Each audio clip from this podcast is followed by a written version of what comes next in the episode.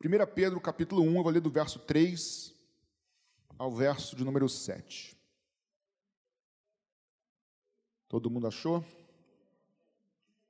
Eu sei que tem a cola lá no, no projetor, mas eu gosto desse barulhinho de papel de mexendo. É bom, né? Vamos lá, 1 Pedro capítulo 1, verso 3 em diante diz o seguinte: Bendito seja Deus e Pai de nosso Senhor Jesus Cristo, que segundo a sua grande misericórdia nos gerou de novo para uma viva esperança pela ressurreição de Jesus Cristo dentre os mortos, para uma herança incontaminável, que jamais perecerá ou perderá o seu valor, guardada nos céus para vós que pelo poder de Deus sois guardados mediante a fé, para a salvação preparada para se revelar no último tempo. Nisso vos exultais, ainda que no presente, por breve tempo, se necessário, sejais entristecidos por várias provações. Essas provações são para que a prova da vossa fé, muito mais preciosa do que o ouro que perece, embora provado pelo fogo, redunde para louvor, glória e honra na revelação de Jesus Cristo. Até aí. Vamos orar, queridos, por favor? Obrigado, Jesus, pela tua palavra. Peço, Senhor, que o Senhor fale aos nossos corações nessa, nessa manhã, cada um que está aqui, que o Senhor fale conosco, que o Senhor se revele a nós com essas verdades que nós vamos meditar, sobre as quais nós vamos meditar hoje, Senhor, que venha trazer renovo aos nossos corações, que venha trazer esperança e convicções aos nossos corações. Essa é a minha oração, dependendo totalmente do Senhor, em nome de Jesus. Se você puder deixar a sua Bíblia, por favor, aberta, esse, esse, esse, esse texto tem muitas coisas para a gente conversar aqui hoje, vou falar sobre algumas delas. Mas a situação aqui, irmãos, eu queria que a gente se situasse aqui no começo, é a seguinte: o apóstolo Pedro está escrevendo para alguns irmãos que estão o quê? Olhe para cá, sofrendo passando lutas, passando adversidades, passando por conflitos, em certos momentos passando por adversidades, por perseguições. Aí o apóstolo Pedro vai lembrar a esses irmãos para os quais ele está escrevendo algumas verdades celestiais, algumas verdades espirituais que esses irmãos nunca poderiam esquecer. Verdades essas que não são talvez novidades para a gente aqui, pastor Romo, pastor Eusaí, não são novidades. Mas são verdades que também eu e você não podemos esquecer nunca.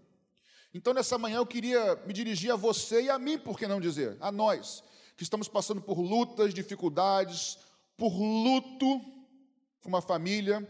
Talvez, se eu fosse perguntar a outras pessoas passando por outros tipos de dificuldades, maiores ou menores, é muito difícil, irmão, a gente mensurar, né? Dor Cada um sabe da sua dor, cada um sabe do seu. Nós temos a psicóloga, a pastora, né, pastora? Cada um sabe da sua dor, é, é muito difícil mensurar. Mas a verdade é que Pedro estava relembrando os irmãos para que eles não desistissem. Então, nessa manhã, eu queria ousar aqui, eu digo ousar, mas sem medo, porque eu vou usar as palavras do apóstolo Pedro, e não minhas, de trazer algumas verdades para o teu coração, para o meu coração nessa manhã, para que nós saímos daqui mais fortes mais seguros, mais confortados e mais certos de que o nosso redentor, ele vive. Amém, queridos. Então, com a Bíblia aberta no seu colo, o apóstolo Pedro começa descrevendo o seguinte, verso 3: Bendito seja o Deus e Pai de nosso Senhor Jesus Cristo, que, segundo a sua grande misericórdia, nos gerou de novo para uma viva esperança pela ressurreição de Jesus Cristo dentre os mortos. Bem, meus irmãos, quem aqui frequenta a escola dominical sabe o que eu vou dizer agora, a definição. Misericórdia é Deus não fazer conosco, Deus não nos dar algo que nós merecíamos. Então Deus tem misericórdia e não nos condena quando nós merecíamos condenação. Isso é, isso é misericórdia, Deus não fazer algo que merecíamos receber de Deus. Por outro lado, graça, também quem frequenta EBD sabe que graça é Deus, em contrapartida, nos dar algo que nós não merecíamos receber. Com a sua misericórdia, Ele não nos condena, mas com a sua graça, Ele nos dá, nos dá salvação, nos dá o seu Filho que morre na cruz por nós. Pois bem, o texto diz: pela sua misericórdia, com a ação da sua graça, Ele nos gerou de novo. Meus irmãos, nada mais propício do que hoje, Dia dos Pais.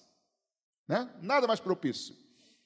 Meus irmãos, eu queria que você, que o Espírito Santo trouxesse ao nosso coração nessa manhã, que o Evangelho que eu e você cremos, que a obra de Jesus na cruz, quando morreu por mim e por você, e aí eu falo com você que tem anos de igreja, ou talvez você que esteja nos visitando. O Evangelho, o cristianismo não diz respeito a sentar em bancos confortáveis azuis, por mais que sejam confortáveis. E quanto mais confortável o banco, pior para nós pastores, porque se pregar mal, o povo dorme. Né, pastora? Tem que pregar bem. Que Jesus me ajude. Mas o fato é que o texto diz que nós fomos gerados de novo. Meus irmãos, por mais, e no louvor nós ministramos isso aqui, por mais, irmãos, que possa ser dura a tua situação, por mais que seja difícil, por mais que haja lágrimas nos teus olhos e um clamor no teu coração, eu quero lembrar ao teu coração e ao meu nessa manhã, que o Evangelho diz respeito a nós sermos transportados do rei, do império das trevas, para o reino do Filho do seu amor. O cristianismo diz respeito a nós sermos agora filhos de Deus, gerados de novo. O Evangelho diz respeito a que Jesus veio para o que eram seus, e os seus não o receberam, mas todos aqueles que o receberam, deu-lhes o poder de serem feitos filhos de Deus. Nem todos são filhos de Deus, todos são criaturas de Deus. Aqui eu abro um parênteses, irmãos. Existe uma grande diferença entre criar e gerar. E os pais e as mães, principalmente, vão entender isso. Você, eu sou arquiteto, me formei em arquitetura. Um arquiteto pode criar um projeto. A pastora Claudete criou esse projeto aqui, bonito por sinal. Ela visualizou, ela idealizou, teve a ideia e criou. Criação é a partir de ideias, de conceitos. Gerar é a partir de si. Você cria com ideias, você gera a partir de si. O pai ou a mãe, ou o homem, melhor, uma mulher, geram um filho. Sai de si. Portanto, quando o texto, Pedro fala assim, meus irmãos, no meio das suas lutas, no meio das suas lágrimas, no meio das suas aflições, lembrem-se nessa manhã que se você um dia entregou o seu coração ao Senhor Jesus, você agora é filho de Deus, você nasceu de novo, e os olhos do Pai estão sobre a sua vida, Ele não perde você de vista um, um minuto, um segundo sequer. E tem mais, por mais profundo e doido ou louco que isso seja, isso significa o seguinte: Gerar significa gerar a partir, é, é, trazer a vida a partir de si mesmo. Eu e você agora, por mais absurdo que isso seja humanamente falado, eu e você agora, que somos cristãos de verdade, imperfeitos, com falhas, mas amamos ao Senhor Jesus, queremos andar com Ele, nós agora temos a natureza de Deus dentro de nós natureza de Deus. Agora o Espírito Santo habita em nós. Pastor, como é que é isso? Não sei. Pergunte ao pastor Romo que ele deve saber. Eu não sei como é que funciona isso. Gênesis 1, o Espírito de Deus parava sobre as águas. Aquele Espírito que participou, que criou todas as coisas, agora habita dentro de mim e dentro de você. O texto diz que nós fomos gerados de novo, irmãos.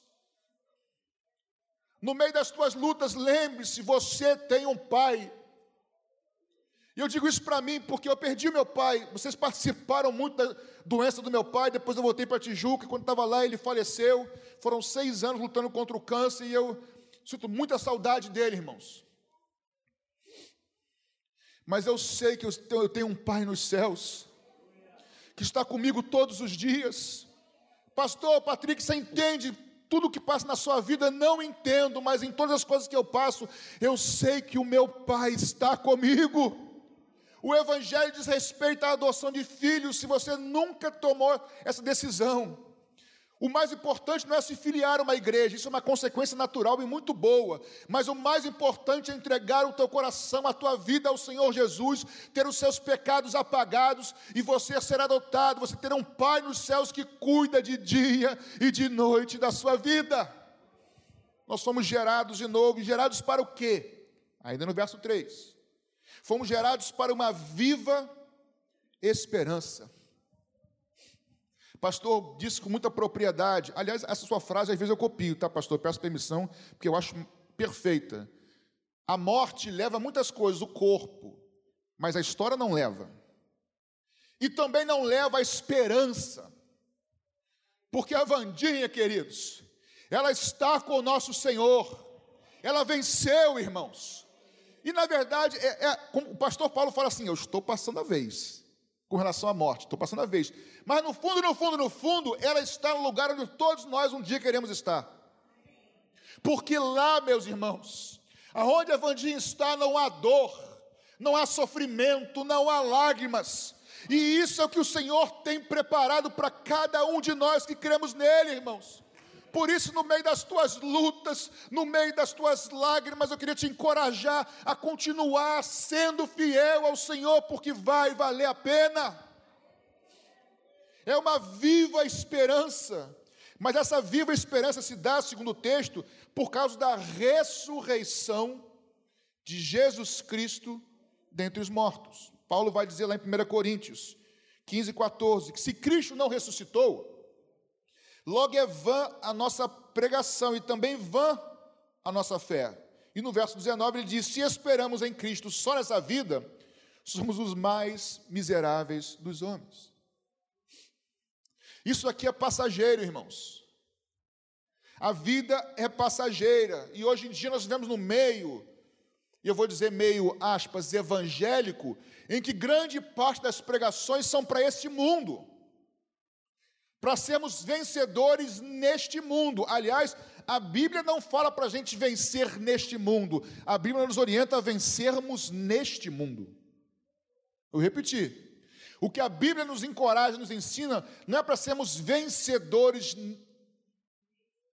não é para sermos vencedores deste mundo, ou neste mundo, melhor dizendo, mas para vencermos este mundo com a nossa vida. Não é que vamos ser perdedores, irmãos. Deus abençoa, Deus abre portas, Deus cura, Deus salva, Deus liberta, Deus dá opção de trabalho, Deus dá inteligência, Deus levanta pessoas, mas irmãos, com as nossas vidas, com caráter cristão, com muito ou com pouco, prosperando ou nem tanto, nós somos fiéis ao Senhor e somos testemunhas de Jesus Cristo e vencemos o mundo com a nossa fé não acaba aqui, por causa da ressurreição. Se na cruz os nossos pecados foram perdoados, na ressurreição de Cristo, nós recebemos vida. Se Cristo, grava isso, irmão, se Cristo não ressuscitou, nós também não ressuscitaríamos. Mas porque ele ressuscitou, nós que somos corpo de Cristo, Emanuel, pastor Emanuel, eu chamo Emanuel porque é, é, muito onde a Dola Camp junto, é difícil, mas reverendo Emanuel, Deus conosco. Emanuel sempre foi muito benção na minha vida, ele e Adriana, benção na minha vida, na minha esposa, casal muito abençoado, ungido, fico muito feliz de ter presenciado e participado do Emanuel sendo levantado ao pastorado. O fato, irmãos, é que o Evangelho, ele é muito mais profundo do que a gente pode imaginar, irmãos. O Evangelho diz respeito ao que eu estava perdido, você estava perdido.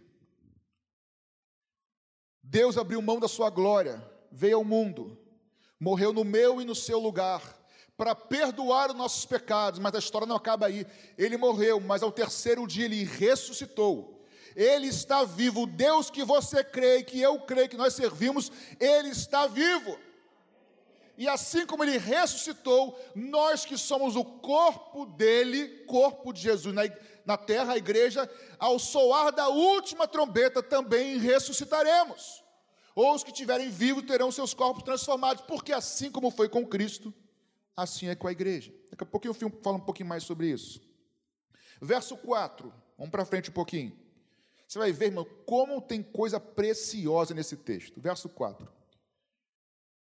Para uma viva esperança, pela ressurreição dos mortos, para uma herança incontaminável que jamais perecerá ou perderá o seu valor guardada nos céus. Herança é para quem, irmãos? Quem é que recebe a herança, naturalmente falando? Filhos.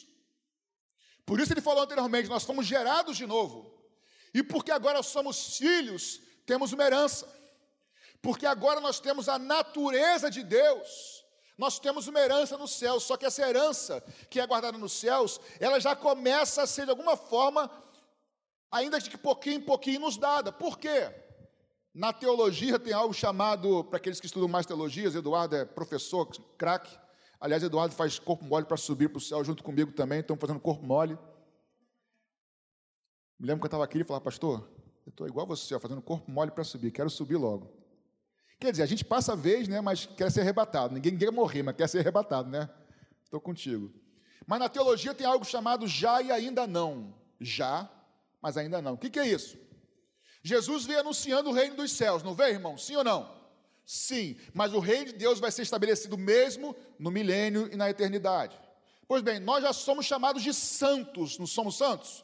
Somos, mas vamos ser de fato ou pleno quando? Quando tivermos nossos corpos transformados, que não haverá mais corrupção, estaremos para sempre com o Senhor lá. Já, mas ainda não. Nós já temos acesso à sala do trono? Sim. O véu foi rasgado? Sim. Mas esse acesso vai ser pleno quando? Quando estivermos diante dele face a face na eternidade. Ou seja, o reino de Deus, o evangelho, é uma antecipação do que nós vamos viver de maneira plena na eternidade. Então, tem que aprender a adorar aqui, aprender a louvar aqui, aprender a falar com Deus aqui, aprender a viver de forma diferente aqui, porque lá vai ser a mesma coisa. Lá vai ser comunhão plena com Deus, em santidade, em louvor e adoração. O céu, não é todo mundo com aquele negocinho na cabeça, a bochechinha um pouquinho mais de barriguinha, fofinho, com asinha voando no céu, não, irmão. Os anjos têm coisa para fazer, e os que ressuscitam vão ter coisa. Também tem. É novos céus e nova terra. Mas isso é outra história. O fato é que nós temos uma herança. E essa herança não perece. Sabe o que significa isso, irmãos?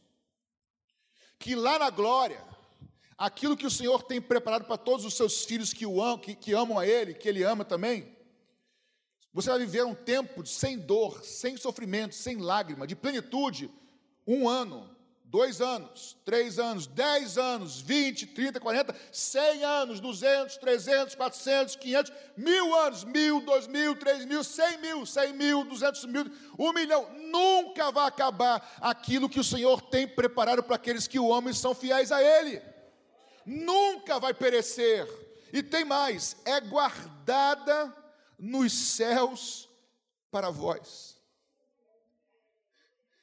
Ele guarda o que é nosso. Meus irmãos, eu aprendo aqui que o Senhor guarda o que é nosso. E eu queria aqui abrir um parênteses que não tem muito a ver com a pregação, o sentido do texto original, mas eu quero aplicar de maneira consciente a outro, outro aspecto. Uma coisa que eu aprendi muito cedo com o Senhor, irmãos. Eu sempre tive muito, muito medo, pastor Rômulo, de ficar, sabe pessoas que ficam cavando lugar na situação? É, ah, eu quero uma promoção no trabalho, fica cavando lugar perto do chefe, fica não sei o quê, fica, sabe, eu tenho até vergonha alheia às vezes disso. Eu sempre tive muita vergonha disso. Mas eu fui aprendendo com Deus o seguinte: o que Deus tem na minha vida, irmãos, Ele tem na minha vida. O que Ele tem na sua vida, Ele tem na sua vida. Com Deus não é vestibular ou Enem que tem 10 vagas. Se você for dessa primeiro, você não entra, não tem isso. Deus tem espaço para todo mundo. E Deus tem projeto na vida de todo mundo. O que Deus tem para realizar na tua vida, você não precisa do lugar de ninguém, irmão. Não concorra com ninguém, não queira ser melhor que ninguém ou pior. O que Deus tem na sua vida, Ele vai cumprir na sua vida se você tão somente crer e buscá-lo. Não fique se sentindo menor porque tem alguém melhor que você, porque sempre vai ter alguém, um infeliz, mais inteligente que você. Vai ter, pastor? Sempre vai ter. Sempre vai ter alguém que estudou mais e tem, ou que estudou menos, mas aprende mais rápido que você.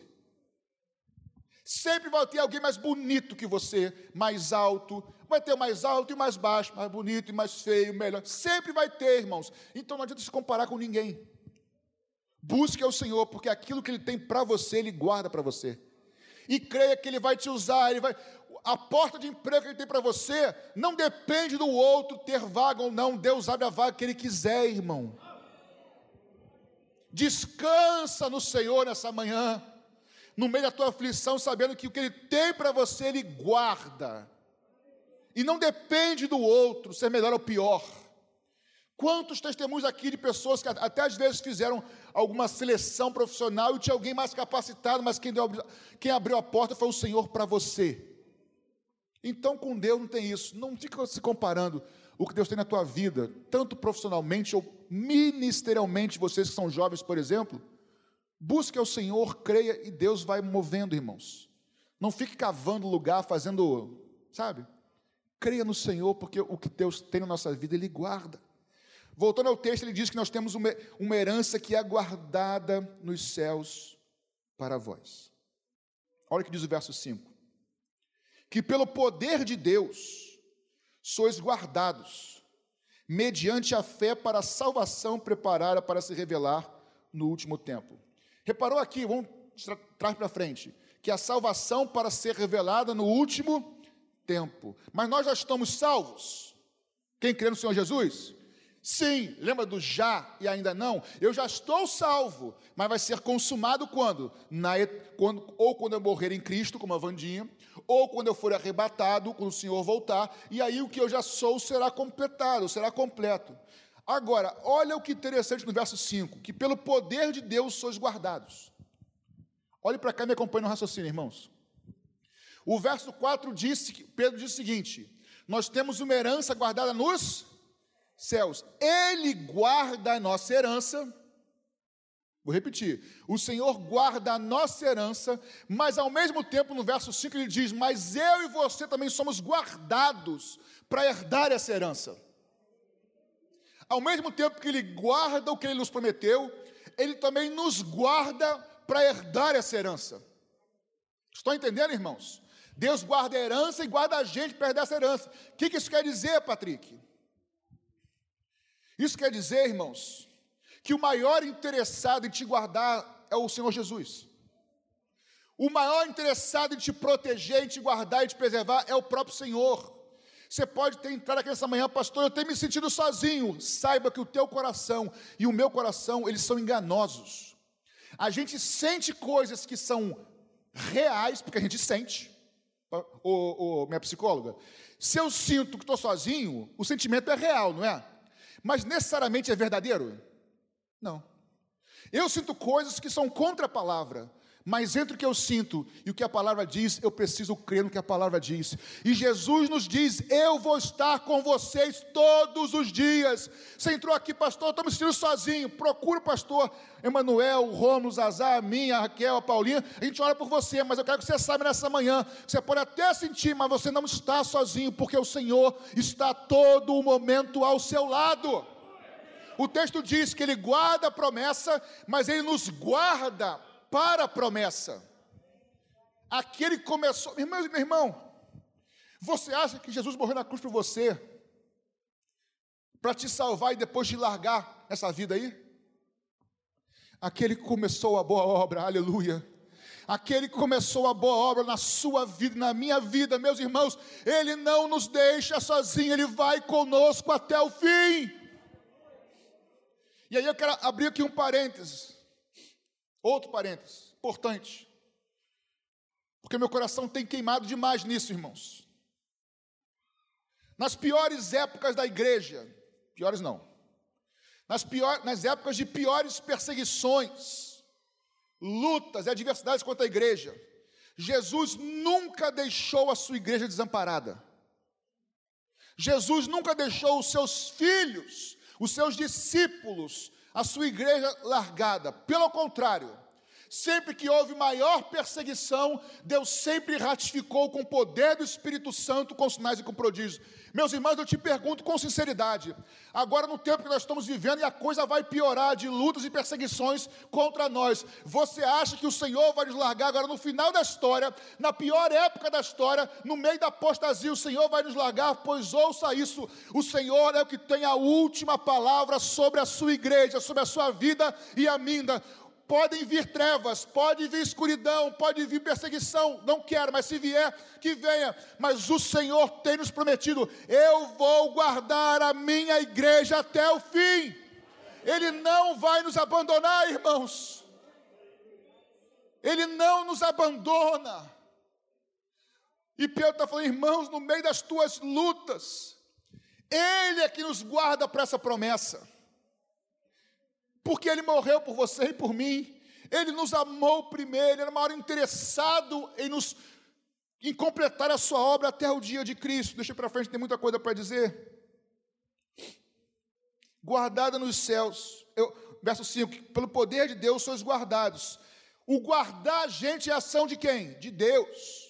Porém, esse guardar de Deus é mediante a nossa fé.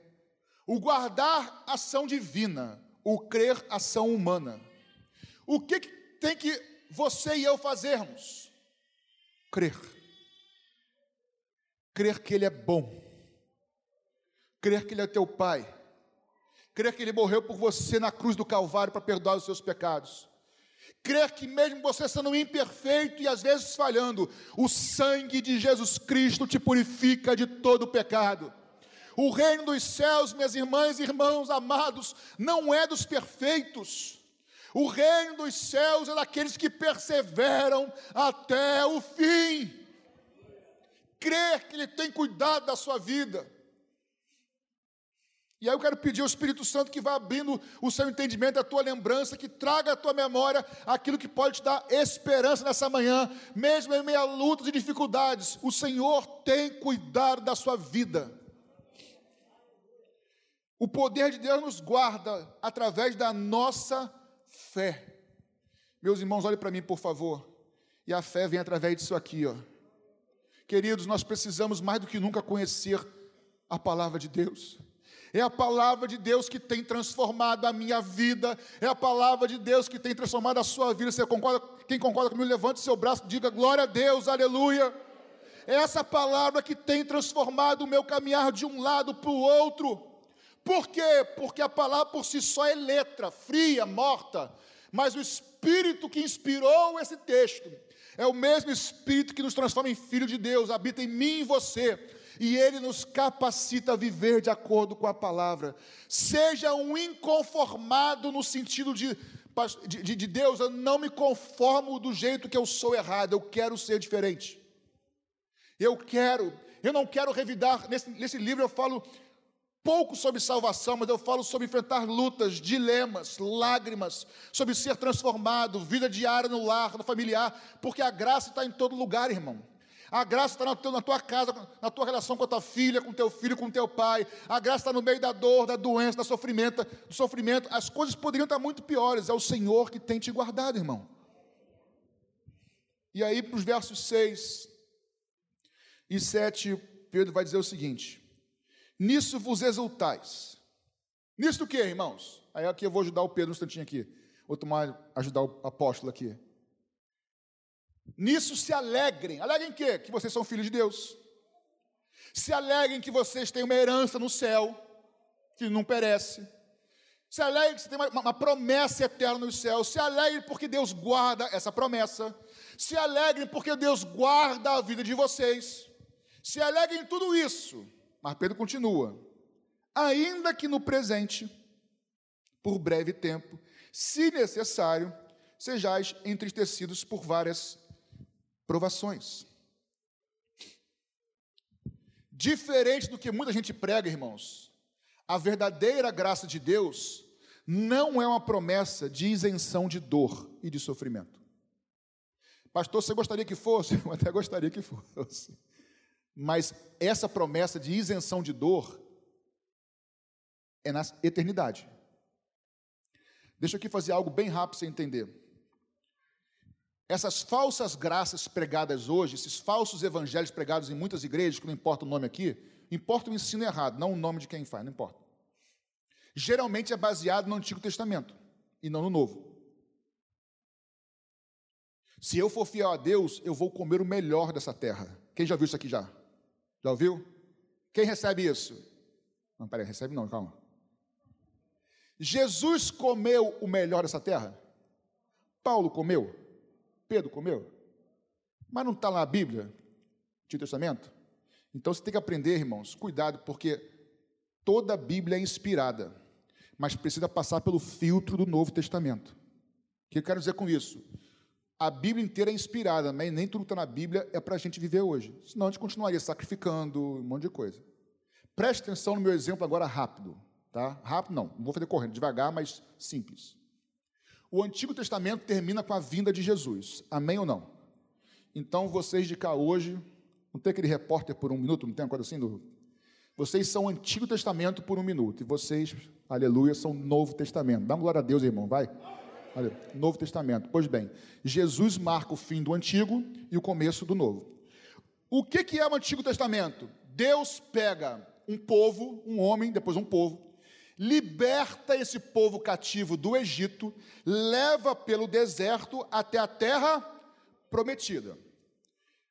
No deserto, Deus traz provisão para o povo, sustenta o povo com maná, com codoniza, o fogo à noite, a coluna de fogo noite, de, de, de dia, a coluna de, de, de nuvem. No deserto há provisão. Quando eles chegam na terra que emana leite e mel, na terra prometida não é provisão, aí é prosperidade. Mana leite e mel, e tudo que planta dá. Por quê? Porque Deus tinha uma promessa de que viesse quem? O Messias. Então Deus sustenta, presta atenção, Deus sustenta o povo dele, antiga aliança, Israel na terra da promessa, para que viesse quem? o Messias, Jesus. Então Deus sustenta o povo na terra prometida para que viesse o Messias. Quando o Messias vem, inaugura a igreja. Nós somos a igreja. E como é que ele nos ensina a orar? O pão nosso. Isso é referência à terra prometida ou referência ao deserto? Ao deserto. A vida cristã não é de terra prometida, é de deserto. É o pão nosso de cada dia nos dá hoje, uma referência ao deserto. Porém, aqueles que são fiéis a Deus no deserto da vida, tem uma promessa de uma terra prometida, que não é terrena, mas é celestial, espiritual e eterna. Então preste atenção: as promessas do Antigo Testamento são de sustentar o povo na terra para que viesse o Messias. As promessas para nós são de nos sustentar no Messias, em Cristo, para que nós entremos na terra prometida. Então, as promessas do Novo Testamento é de Deus nos capacitar e nos ajudar a, a permanecer em Cristo, porque aquele que está em Cristo, nova criatura é, ou seja, o desafio maior não é ganhar essa vida, o maior desafio é permanecermos fiéis em Cristo. E tudo que você precisa, poder, capacitação, unção, porta aberta, discernimento, livramento, o Senhor está sempre disponível para nos sustentar em Cristo, porque aquele que permanece em Cristo, irmãos, tem a certeza da terra prometida. Lá é prosperidade verdadeira, aqui é provisão. Agora, irmãos, óbvio, quem aqui é pai? Dia dos pais, vai, levanta o braço para me ajudar a pregar aqui. Dia dos pais. Pois bem, você dá tudo que seu filho quer? Eu falei tudo. Dá tudo, pastor? Não. Ele fez até assim, ó, de jeito nenhum. Ele quase que amarrou em nome de Jesus, mas não fez isso não. Foi a, a carinha tentei decifrar aqui, ele falou, não, de jeito nenhum. Você não dá tudo para o seu filho, assim como Deus não vai te dar tudo, irmãos. Porque senão ele nos mima e nos estraga, e a gente se perde. Mas ele tem uma promessa para a gente. Agora, Deus nos dá mais do que precisamos? Com certeza, porque Ele é teu Pai. Mas lembre-se que uma coisa é Deus dá porque Ele é bom, outra coisa é compromisso de Deus. O teu compromisso como pai, vamos lá, é a educação do seu filho, é a saúde do seu filho. Se puder, o colégio sim, mas se puder pagar um cursinho de inglês, paga um cursinho de inglês. A alimentação, isso é compromisso de pai. Agora, viagens para o exterior, se puder, você abençoa. Se não puder também, não é compromisso. Deus é a mesma coisa, ele tem compromissos com você e comigo. Do que havemos de comer, de beber, o que vestir. Isso é compromisso e ele é fiel, irmão. Nessa manhã, Deus é fiel para te sustentar e para te guardar no que você precisa. E Deus vai te dar até mais, irmãos. Mas não vai te dar tudo, não vai me dar tudo. Nem quero que dê, senão posso me perder. Mas ele diz: mesmo que por breve tempo nós precisemos passar por aflições, por dores, por breve tempo necessário seja, seja entristecidos por várias provações. A maior prova, irmãos, o texto diz que essas provações, as lutas que vocês estão passando, que nós estamos passando, irmãos, não é para nos destruir. Como a Paulinha falou aqui me apresentando, ela não sabia a pregação, mas enfim, falou no meio do teu deserto, no meio das tuas lágrimas, no meio dos teus choros, das tuas incertezas. Irmãos,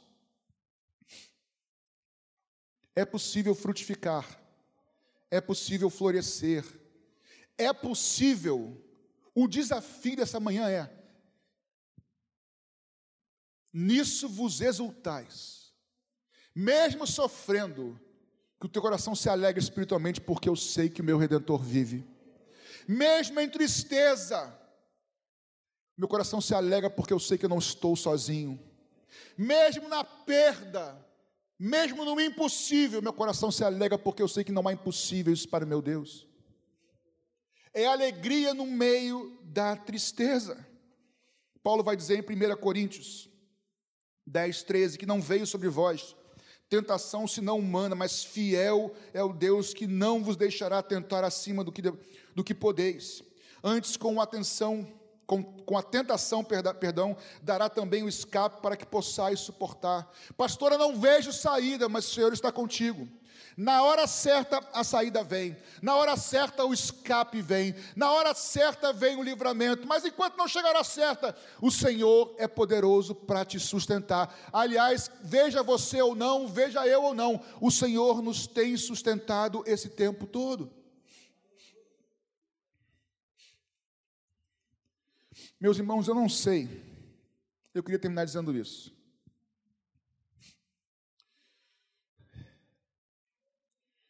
Eu me propus falar isso na reunião de pastores, eu vou, eu vou falar para os nossos pastores sobre isso. Eu conversei com o pastor Davi já. Eu fui a consagração que me chamaram lá em Irajá, e eu falei isso em Irajá. E eu quero compartilhar, onde eu for, eu quero compartilhar isso, porque não, não diz respeito a mim, diz respeito a gente, a nós.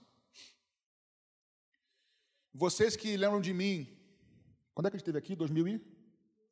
2012. Tem quase 10 anos já. Durante muitos anos, irmãos, eu preguei sobre que antes da volta do Senhor Jesus, o Senhor restauraria a sua igreja. Manuel lembra disso, até fala, pastor, prega demais sobre isso, para, muda um pouco. Eu sempre falei sobre isso muitos anos, irmãos. Eu chamava de avivamento mudei para restauração, porque avivamento tomou um conceito meio romântico demais, de ah, o Brasil para Jesus, isso não é bíblico. Mas eu sempre, alguns textos eu comecei a entender pelo Espírito Santo, creio eu, que Deus, antes da sua volta, Ele tocaria de novo na sua igreja antes de voltar. E eu pregava, eu pregava, e eu confesso, irmãos, que de um, de um ano e pouco para cá, não sei se por tanta adversidade, por não ver isso na, na igreja, e eu não falo da Maranata Maranata, nem muito menos Praça Seca, mas eu falo da igreja de forma geral. Com tanto engano, com tanta mistura, com tanto escândalo, com tanta. Podemos aqui abrir o coração entre irmãos? Com tanta frieza. Quem aqui tem mais de 30 anos de igreja? Levanta o braço. Olha, olha quanta gente. Agora abaixa e me responda com sinceridade. Estamos em família, irmãos? Talvez não, porque está gravando lá, mas enfim. Foi um pouco além da família. E eu vou terminar. A igreja de 30 anos atrás é igual à igreja de hoje? Jesus mudou? Não. Nós estamos em tempos muito difíceis, irmãos. Talvez por causa disso, talvez por pregar durante anos e anos e anos e cansar, eu comecei a questionar a Deus. E eu abro aqui o coração, o coração com vocês. Eu falava, Senhor, durante mais de um ano, e nem falava para minha esposa isso. Agora, no último mês eu falei com ela. Eu falei, Senhor, será que aquilo que eu pregava era do meu coração? Será que eu. Porque eu tenho muito temor, irmãos, de pregar coisa porque eu acho com o meu coração. Tenho muito, muito medo, muito temor disso. Eu falei, Senhor, será que eu enganei o teu povo? Eu falei, eu falei, será que eu menti? Eu falei, eu comecei a entrar em crise, Senhor, porque eu me lembro que o Senhor falou comigo esse texto, esse texto, esse texto. Eu me lembro que o Senhor, seu Espírito, eu acreditava que era o Senhor, mas não acredito mais. Senhor, será que eu menti, eu enganei? Eu comecei a entrar em crise, pastor Romulo. E quieto no meu canto, orando durante muito tempo, e Deus nada de falar comigo.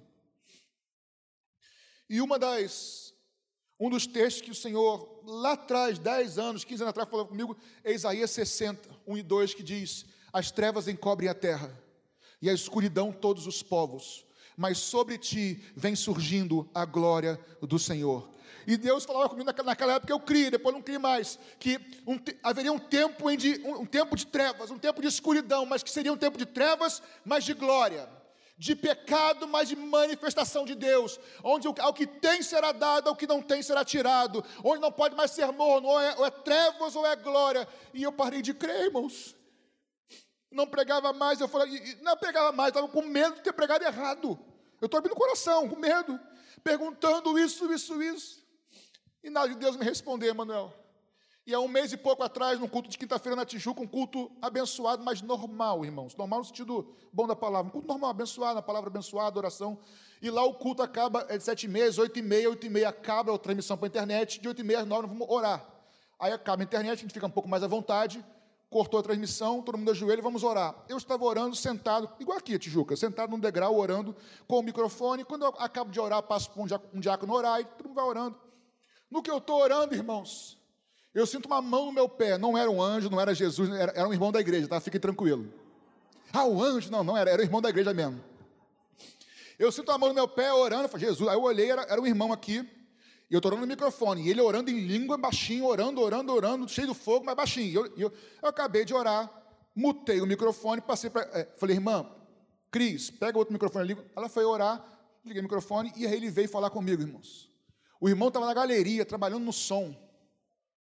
Depois eu falei com ele, ele falou, pastor, eu estava no som desligando o computador. E me veio, eu tive, ele veio e falou assim, nesse, a frase dele para mim, depois ele me confirmou por zap. Nesse tempo de trevas e de escuridão, aqueles que creem em mim, aqueles que esperam e clamam pelo meu nome, eu virei sobre este como o sol, sete vezes mais forte do que o sol, e haverá luz no meio das trevas. Meu coração começou a queimar naquele dia, irmãos. Deus estava me respondendo depois de um ano, mas ainda assim eu fiquei: será que é Deus? Chegou no domingo seguinte, Sunday night, culto dos jovens, acabou o culto, encerrou a transmissão, vamos orar. Oramos, um culto normal, pastor, normal. Culto normal, sem nada demais. Pastor Fabiano trouxe a palavra abençoada, acabou. Acabou o culto, veio o pastor David Nicodemo e falou: chama o Paulinho e chama o, o, o Fabiano. Só que, só o pastor Paulo não estava no dia, nós três. Vocês são pastores, que falar para vocês. Eu estava ali orando e o Senhor falou comigo, ele falou comigo, ele falando para nós que as promessas que Deus fez a Maranata não foram vividas nos anos 70 e 80. Deus ainda tem promessas para fazer conosco. Deus ainda vai nos levantar. Deus ainda vai nos encher. Em uma semana, Deus é assim: em verdade, em verdade, eu vos digo, foram duas respostas para dizer que a última palavra de Deus eh, sobre nós vem do Senhor, não vem do inimigo, não vem do acaso, não vem de política. A nossa solução não está em direita ou esquerda, a nossa solução está no Senhor Jesus, o Rei dos Reis e o Senhor dos Senhores. Aplauda a Ele, irmão, a Ele, somente a Ele. Por que eu estou dizendo isso? Se você não crê, eu peço que o Espírito Santo te ajude, ajude a crer, mas se você crê, é tempo de nós começarmos a orar, irmãos. Senhor, andar por fé é orar de acordo, é orar por fé, é orar de acordo com o que você crê que é a vontade de Deus. E eu creio que Senhor cumpre em nós. Senhor, perdoa, irmãos, e não é por mérito nosso, tá bom? Não é porque nós somos bons ou somos melhores, é porque nós somos, nós somos falhos, nós temos um monte de defeito, irmãos. Eu sou pecaminoso, eu conheço meu coração, mas eu sei que o sangue de Jesus Cristo é por graça, é por misericórdia, misericórdia. Ele quer nos restaurar, ele quer nos erguer. Nós precisamos crer nisso, irmãos.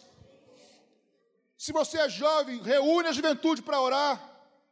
Diáconos se reúnam para orar departamento de mulheres se reúnam para orar, enfim, ministério da igreja. O que Deus pode fazer aqui se a igreja inteira estiver orando, irmãos?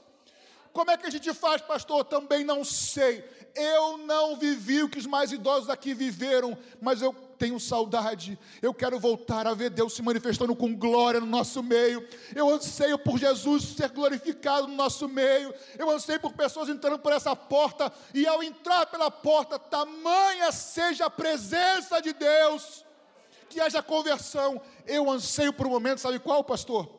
em que não terá mais sentido nenhum fazer semana do avivamento. Eu fiz na Tijuca, foi uma benção. Aqui também foi abençoado, mas eu creio num tempo e eu espero, eu anseio, eu peço que não terá mais sentido fazer semana do avivamento, porque a glória do Senhor será no nosso meio. No meio das tuas lutas, irmãos, das tuas lágrimas, renove a tua fé no Senhor Jesus, Ele não esqueceu de você, Ele está com você, você é filha, você é filho, e Ele vai contigo e comigo até o fim. Quem crê nisso, aplauda o Senhor e glorifica com seus lábios, glorifica com seus lábios o nome do Senhor Jesus.